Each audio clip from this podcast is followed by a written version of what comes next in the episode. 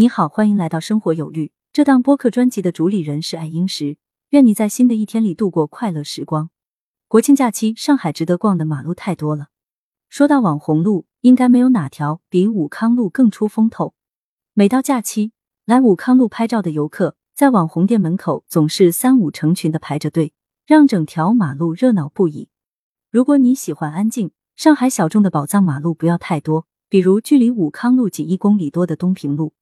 东平路全长不过四百米，和上海的许多老马路一样，被两旁高大茂密的梧桐树掩映着。路过东平路时，最大的感受就是寂静祥和。不同于武康路的熙熙攘攘，东平路仍然保留着昔日的独特风韵。躲在树荫后的老建筑们，门口大多挂着优秀历史建筑的名牌，彰显着这条马路不平凡的过往。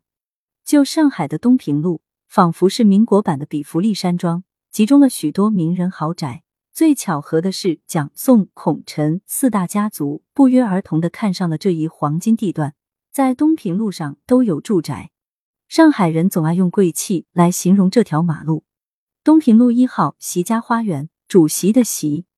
席家祖上是苏州洞庭帮的习政府，正确的正，杜甫的甫。当年汇丰银行的一切对华业务都是席家在控制着，是中国近代最大的买办。东平路一号正是习政府的孙子习德炳的宅邸，德高望重的德，把柄的柄。他与宋子文在美国时还是同学，虽然没有位列民国四大家族，习家与陈家、宋家都有姻亲关系。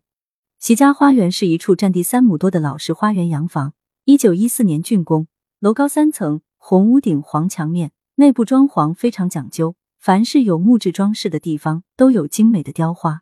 小楼的底层南部有一道漂亮的内廊，两侧的大理石柱十分的典雅。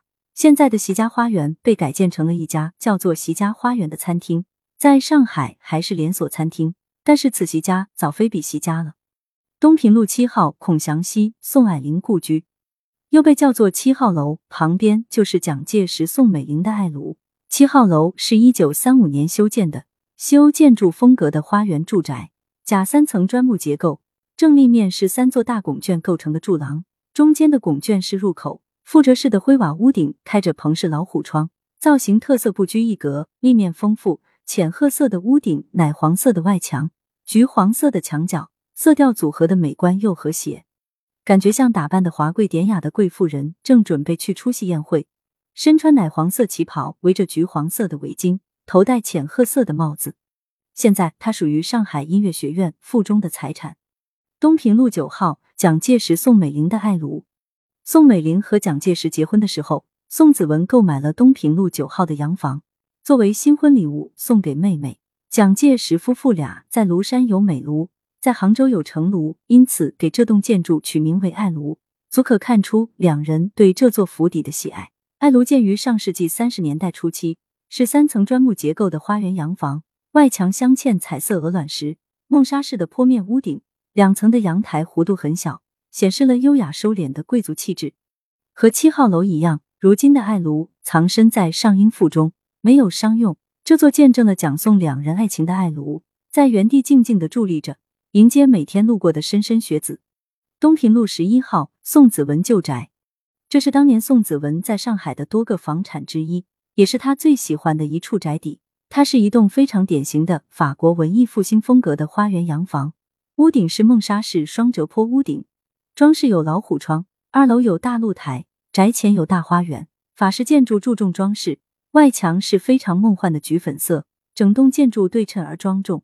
和沪上许多有历史的老洋房一样，这里也曾经被改建成西餐厅和酒吧。东平路十六号陈立夫故居，陈立夫是陈其美的侄子，陈其美是蒋介石的领路人。蒋介石能够在日本读书期间结识陈其美。改变了他的一生。陈其美参加革命比蒋介石早，在陈其美的引导下，蒋介石走上了革命道路，加入了由孙中山在日本创办的同盟会。说白了，这个组织就是为了推翻清朝而建立的。陈其美很不幸运，遭到了袁世凯的北洋军追杀。袁世凯让驻扎上海的张宗昌负责实施暗杀陈其美的计划，张宗昌又找到了陈国瑞来负责执行。陈其美被陈国瑞事先埋伏好的枪手连开三枪，当场牺牲，年仅三十八岁。当时袁世凯为了震慑反对他的人，将陈其美的尸首抛尸荒外。蒋介石得知义兄遇害后，不顾个人安危，前去为陈其美收尸，让他入土为安。